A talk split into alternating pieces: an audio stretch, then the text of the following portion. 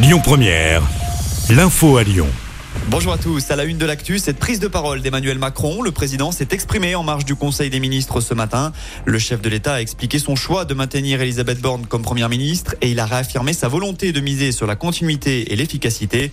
Le président a aussi évoqué les gros dossiers des prochains mois, notamment l'éducation avec la rentrée scolaire de septembre, mais aussi la sécheresse, le pouvoir d'achat ou encore l'accès aux urgences. L'actu, c'est aussi ce week-end chargé sur les routes à l'occasion des vacances. Bison Futé hisse le drapeau rouge aujourd'hui dans le sens des départs. L'ensemble du territoire est C'est rouge demain dans le sens des départs. Il faut éviter la 7 entre Lyon et Orange entre 9h et 19h. En revanche, le trafic s'annonce fluide dans le sens des retours tout ce week-end. Et puisqu'on parle de la circulation, la catastrophe a été évitée de peu hier soir sur la 7 au sud de Lyon.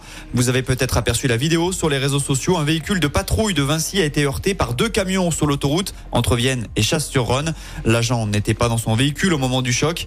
Il s'agit du 30e accident subi par un véhicule d'intervention sur le réseau de Vinci Autoroute depuis le début de l'année.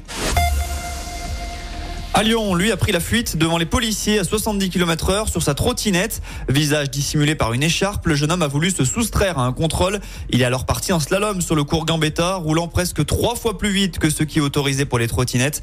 Le conducteur a finalement fait une chute sans gravité. Interpellé, il était déjà défavorablement connu des services de police. Selon le progrès, il sera convoqué en février prochain devant la justice pour répondre de ses actes. Enfin, on passe au sport. En cyclisme, Casper Asgreen s'est imposé hier lors de la 18e étape du Tour de France. Jonas Vindegaard reste lui maillot jaune avec une avance confortable sur Tadej Pogacar avant l'épreuve de cet après-midi entre Moiran en montagne et Poligny. 173 km au programme. En foot, l'OL se sépare de deux joueurs. Le défenseur Abdoulaye Ndiaye, prêté l'an dernier à Bastia, est transféré à 3 contre 3,5 millions d'euros.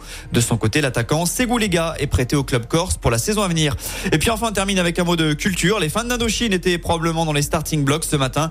La billetterie pour le concert surprise aux Nuits de Fourvière a ouvert à 11h. Le show est prévu dans 8 jours au Théâtre Antique. Écoutez votre radio Lyon Première en direct sur l'application Lyon Première, lyonpremière.fr et bien sûr à Lyon sur 90.2 FM et en DAB+. Lyon Première